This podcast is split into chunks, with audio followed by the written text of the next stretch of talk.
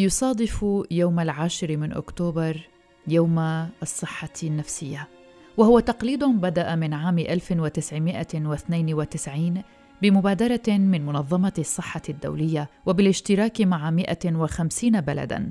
الغرض من ذلك التوعية بالأمراض النفسية وأهمية الحفاظ على الصحة النفسية. نحن في راديو الآن كل سنة نحاول أن نقدم أفضل ما لدينا للحديث في هذه المواضيع. هذا الموضوع يبدو لنا مهما جدا وخصوصا أننا دائما ما نسعى للبحث عن مواضيع تهم مستمعينا من البلاد العربية خصوصا تلك التي تعاني من مشاكل ربما اقتصادية سياسية حياتية واجتماعية. عسانا نتعلم وإياكم أشياء جديدة من خلال فتح الحوار أو ربما من خلال تقديم ما لدينا من معلومات أو إضافة شيء لحياتكم وحياتنا. الصحة العقلية حق أساسي ومضمون.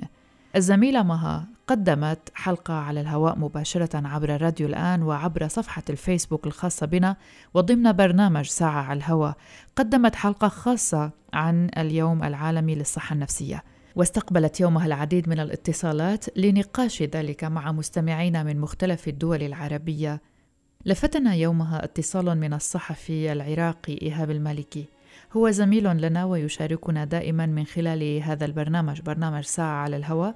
تعالوا نستمع إلى هذا الجزء من ما قاله إيهاب في ذلك اليوم. بلداننا العربية بنسبة 90 أو 85% هي أغلب سكانها يعاني من الاضطرابات النفسية يعاني من الاضطرابات الذهنية يعاني من الإحباط يعاني من جميع المشاكل النفسية والجسدية والبدنية.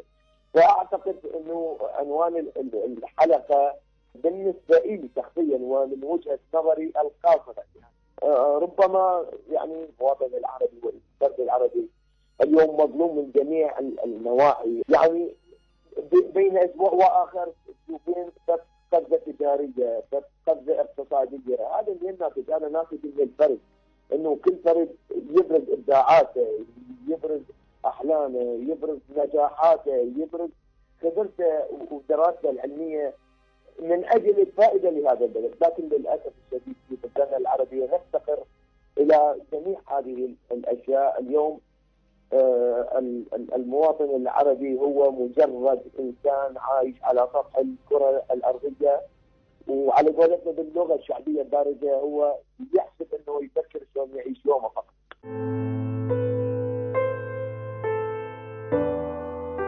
أريد أن أزيد على ما قاله إيهاب المالكي بأنه هناك ما يقرب من بليون شخص في جميع أنحاء العالم يعانون من شكل من أشكال الاضطرابات العقلية وكل أربعين ثانية يموت شخص ما بسبب الانتحار.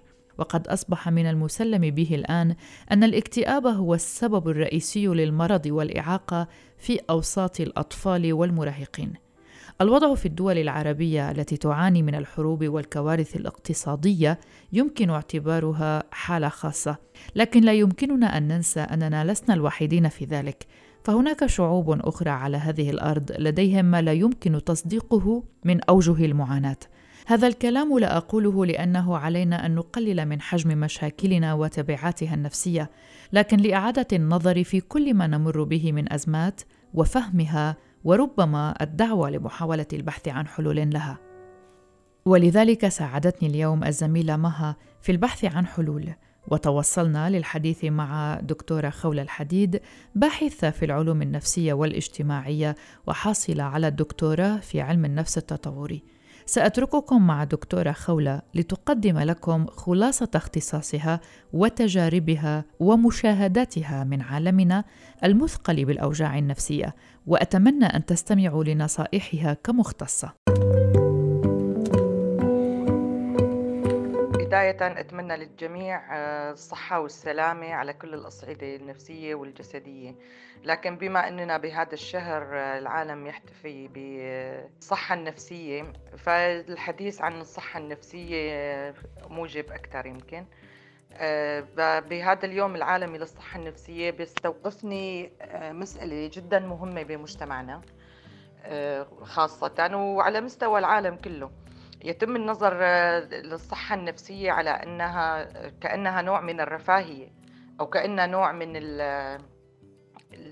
الحاجيات الحاجات الغير الضرورية على صعيد الصحة. لكن حتى بمفاهيم منظمة الصحة العالمية والبرامج الصحية المطروحة عالميا آه، الصحة النفسية هي جزء من تغطية الصحة الشاملة للإنسان. والاضطراب النفسي والمشكلات النفسية هي جزء أساسي من من الصحة من صحة الإنسان المتكاملة لأن يوجد علاقة وثيقة بين الصحة النفسية والصحة الجسدية وكثير من الأمراض الجسدية منشأها نفسي وكثير من الأمراض الجسدية أيضا تترك آثار نفسية ويصبح المريض بحاجة إلى مساعدة نفسية لا يتخلص من تبعاتها لذلك آه، من الضروري جدا تنمية الوعي بالصحة النفسية. ولهذا كان هذا اليوم. الوعي بالصحة النفسية هو نشر الوعي بالمجتمع بأهمية الصحة النفسية وكون الاعتلال النفسي مثل أي اعتلال يصيب الإنسان يصيب أي عضو من جسد الإنسان. بهذه بهذا المجال ممكن الحكي عن أكثر من نقطة. عن أكثر الناس إصابة بالاضطرابات النفسية بحكم طبيعة المرحلة النمو والمرحلة العمرية اللي بيعيشوها طبيعة الشخصية طبيعة البيئة. آه، لذلك آه، يتم التركيز أحيانا بشكل أكبر على المراهقين والشباب. حتى أنه على ما أذكر بعام 2018 تم تخصيص هذا اليوم كان شعار اليوم العالمي للصحة النفسية عن الشباب في عالم متغير. والمقصود بالشباب هم اليافعين المراهقين وال وال الأكثر الأكبر سنا لحد درجة بلوغ سن الرشد. يعني مثلا من 14 سنة أو 15 ل 28 29 حدود 30 اعتبرت منظمة الصحة العالمية إنه هدول هم أكثر فئة معرضين للإصابة بالاضطرابات النفسية أو تصاب صحتهم النفسية بالاعتلالات الاعتلال النفسي. آه، لكن بوجه عام ممكن نقول إنه كل الفئات العمرية ممكن إنها تتعرض للاضطرابات نتيجة الضغوطات الحياتية نتيجة ظروف البيئة نتيجة عوامل وراثية. ممكن أحدنا معرض لأكثر من غيره بالإصابة بالاضطرابات لأسباب وراثية وتأتي البيئة لتكملها. لكن الشيء الأساسي المهم هو ضرورة الاهتمام بالصحة النفسية. فكيف ممكن ننشر هذا الوعي أو كيف ممكن نلفت نظر الناس للاهتمام بصحتهم النفسية؟ أول شيء لازم نعرف كلنا ب... حسب التقارير الدولية اللي قائمة على نتائج أبحاث طويلة المدى أن نصف المشاكل النفسية تبدأ إجمالا من سن 14 ولكن معظم هذه الحالات لا يتم اكتشافها. حيث اعتبرت هذه التقارير أنه الاكتئاب ثالث سبب رئيسي للإصابة بالاعتلالات النفسية ويأتي الانتحار بوصف السبب الثاني للوفاة للشباب اللي تراوح أعمارهم بين 15 و 29 عام. هذا ورد بتقارير منظمة الصحة العالمية عام 2018 آه، عندما كان شعار للشباب في الصحة النفسية للشباب في عالم متغير. كيف ممكن تجنب أو تخفيف من نسبة انتشار الاضطرابات النفسية والاعتلالات النفسية؟ طبعا دائما نحن كأخصائيين ننظر للأمر إنه بنفس ما ينظر للصحة الجسدية إنه درهم وقاية خير من قنطار علاج. فالوقاية من الاضطرابات النفسية ومن المشكلات النفسية تكون دائما بال الانتباه للبوادر والأعراض المنذرة بشكل مبكر للإصابة باضطراب نفسي. آه، إذ تمتد المشكلات الاعتلالات النفسية على خط مستقيم خلينا نقول مثل مثلا آه، ممكن تكون بسيطة على سبيل مشكلات آه، لكن لا يستطيع الإنسان حلها بنفسه فممكن يلجأ للمساعدة أو يلاقي الطرق المناسبة لحلها. ممكن لاحقا يتحول هذا هاي المشكلة ممكن إذا ما انتبهنا لأعراضها وما انتبهنا ل... وما عالجناها ممكن تتحول لإضطراب. آه، الاضطراب هذا ممكن بعدين يتحول لأشكال مختلفة من الأمراض النفسية والعقلية التي تحتاج إلى علاج طويل المدى بالأدوية أو بالعلاج السلوكي والعلاج النفسي الأساليب النفسية الطويلة المدى على شكل برامج طويلة المدى. كيف نتجنب هذه الحالة لأنه نوصل لدرجة المرض لدرجة الاضطراب والمرض؟ بشكل أساسي أنا حابة أنوه لنقطة كتير مهمة فكرة خارج التعميمات والعبارات اللي تعمم بشكل عادي يعني المكتئبين أو المنتحرين أو وهذه النسب العالمية يبقى التفاوت والظروف والفروق الفردية بين الناس وطبيعة بنيتهم الشخصية طبيعة البيئة اللي هن موجودين فيها تتضافر عدة عوامل لتسبب الاضطراب النفسي. فجدا مهمة مسألة مراعاة الفروق الفردية بين البشر. نحن نطلق هذه التعميمات لكن لتعطينا دلالة معينة للفت النظر للانتباه. لكن يبقى دائما كل إنسان مثل بصمة إصبعه ولا يتكرر. لذلك ممكن كل إنسان يهتم وخاصة الشباب بصحته النفسية بالطريقة اللي هو مناسبة له فمثلا أنا بالموضوع الانتحار وقت اللي بيقولوا أنه السبب أساسي للانتحار هو الاكتئاب أو لا شك يعني إذا بدنا نحكي بشكل علمي وغيرها ولكن بعيدا عن التصنيفات هذه الفلسفية ولا العلمية ولا بشكل شخصي ومن خلال حتى دراساتي الطويلة ومتابعتي لهذه الحالات اللي خاصة خلال العشر سنوات الأخيرة فترة الأزمات والحصار والحرب بسوريا. إذا جئنا على ذكر سوريا كنموذج بحسب الأمم المتحدة هناك ستة ملايين طفل لم يعيشوا إلا ظروف النزوح أي أنهم لم يعيشوا حياة طبيعية في منازل طبيعية وفي بيئات طبيعية. أكثر من مليونين ونصف المليون طفل أجبروا على الهرب من بلادهم إلى بلاد مجاورة ولم يلقوا فيها الحياة الطبيعية التي يستحقها الأطفال. نصف الأطفال السوريين يعانون من متلازمة الصدمة بعد الرد. تابعت كثير حالات عن كثب يعني لشباب ومراهقين ومن كل الفئات العمرية لكن بشكل خاص الشباب بشوف انهم تعرضوا لأزمات طاحنة يعني من الاكتئاب. فبشوف اللي بيفكر بالانتحار أو اللي أقدم على الانتحار هو شخص لم يعد يملك أي مبرر لوجوده. لا يمتلك أي مبرر يخليه يبقى موجود فيقدم على إنهاء حياته. يعني أنا ولما لا أمتلك أي مبرر لاستمرار وجودي بالحياة فحياتي ما عاد لها قيمه لاي كان ولا لنفسي. لذلك ممكن يتم التفكير بالانتحار وتنفيذه فعلا. فكتير أنا متأثرة وبشوفها أنها كتير مناسبة لوقتنا الحالي بتجربة دكتور فيكتور فرانكل. اللي عاش بمعسكرات النازية هو أساسا طبيب نفسي. عاش في الاعتقال وجاء لفترات طويلة بالمعتقلات النازية. وحكى عن تجربته كيف صمد يعني كيف صمد مقابل هذه الظروف ليحافظ على حياته ويبقى موجود وكان عنده إيمان كثير إنه يخرج من هذا المعتقل. وفعلا خرج وبفضل صموده الشخصي أكثر من فضل إنه حدا إجا أنقذه. وبناء عليه على هاي التجربة هو ابتكر طريقة بالعلاج اسمها البحث عن المعنى العلاج في البحث عن المعنى. وهذا يرتبط بالفكرة اللي قلتها قبل قليل إنه منتحر الانسان لا يملك أي مبرر لوجوده. فالدكتور فرانكل كان يأكد على إن لازم كل إنسان يلاقي معنى لحياته معنى لوجوده بغض النظر الظروف المحيطة فيه. من خلال خلقك لهذا المعنى أنت تسعى لتأكيده تسعى لتحقيقه تسعى لأن تكسب آه، وجودك الاستمرارية القدرة على الاستمرار. فمثلا في بيئة الحروب والنزاعات والصراعات وفترات الحصار الطويل والظروف الخارجة عن إرادتنا.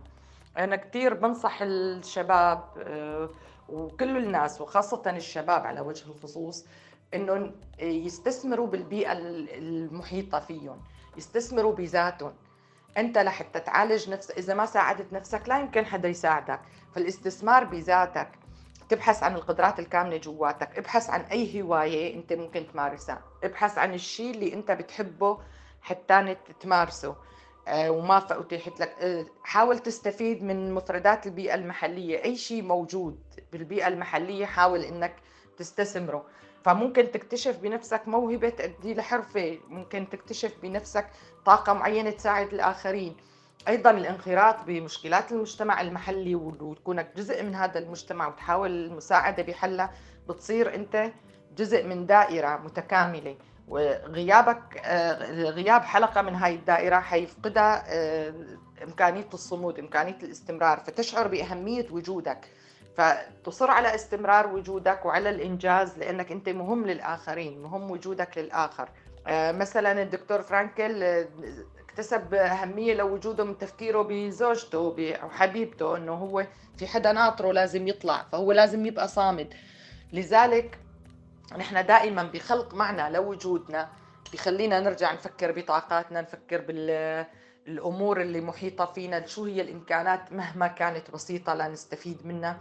شو هي الأشياء اللي ممكن نحن نحبها؟ آه، ممكن آه، نطلع آه، على تجارب الآخرين ونستفيد منها. هذا الاستثمار الأساسي. يقول الأطباء والعلماء والمختصون إن الضرر النفسي وتأثيره على الصحة النفسية يساوي بخطورته الجروح الجسدية نفسها. بحسب جمعية الأطباء النفسيين في سوريا يوجد في سوريا فقط 70 طبيب مؤهل في جميع أنحاء البلاد. أي أقل من نصف العدد قبل 2011 طبعا هذا الشيء لا يعفي الحكومات المحلية وسلطات الأمر الواقع في كل مكان وحتى المجتمع المدني بأنه يعمل برامج توعية وبأنه يعمل برامج تتيح فرص لتفتح إمكانات الشباب والمراهقين وحتى كل الفئات المجتمعية الموجودة بالمجتمع ليخفف من الأعباء والضغوطات النفسية عليه بالإضافة إلى ما سبق آه، ذكرته مواجهة الضغوطات بإيجاد معنى للحياة والبحث عن فرص ذاتية بالداخل بداخل الإنسان نفسه وبمفردات البيئة المحيطة. أيضا يجب لا نغفل اليوم عن الطبيعة اللي إحنا عايشين فيها اليوم اللي هي جزء كبير منها تقني.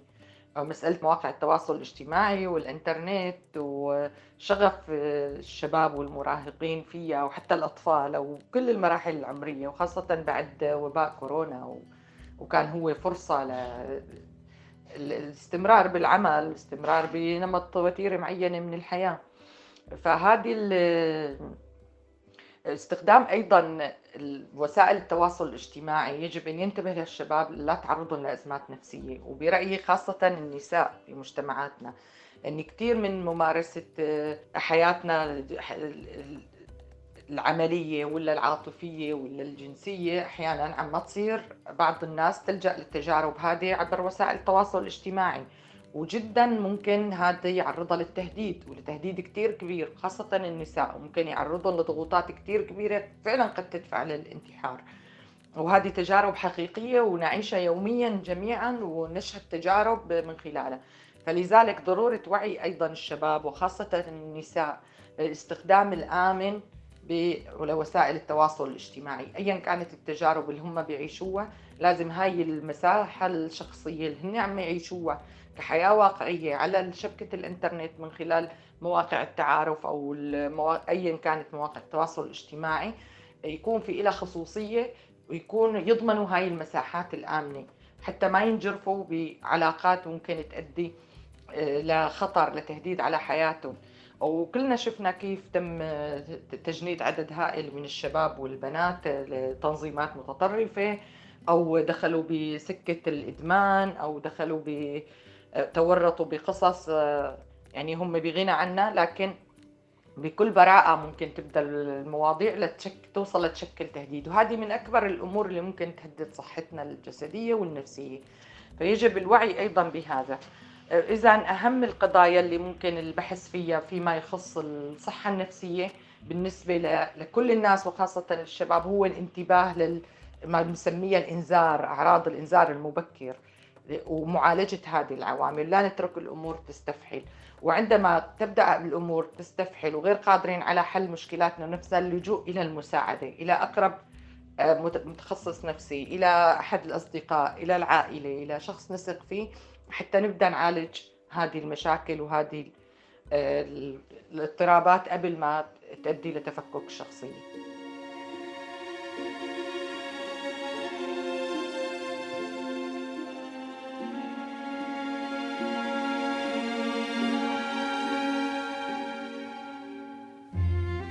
هذه كانت حلقة من بودكاست في عشرين دقيقة من إعداد وتقديم براء صليبي. شاركتني في الإعداد مشكورة الزميلة مها فطوم. شكرا لكم. نلتقي في حلقات مقبلة. إلى اللقاء.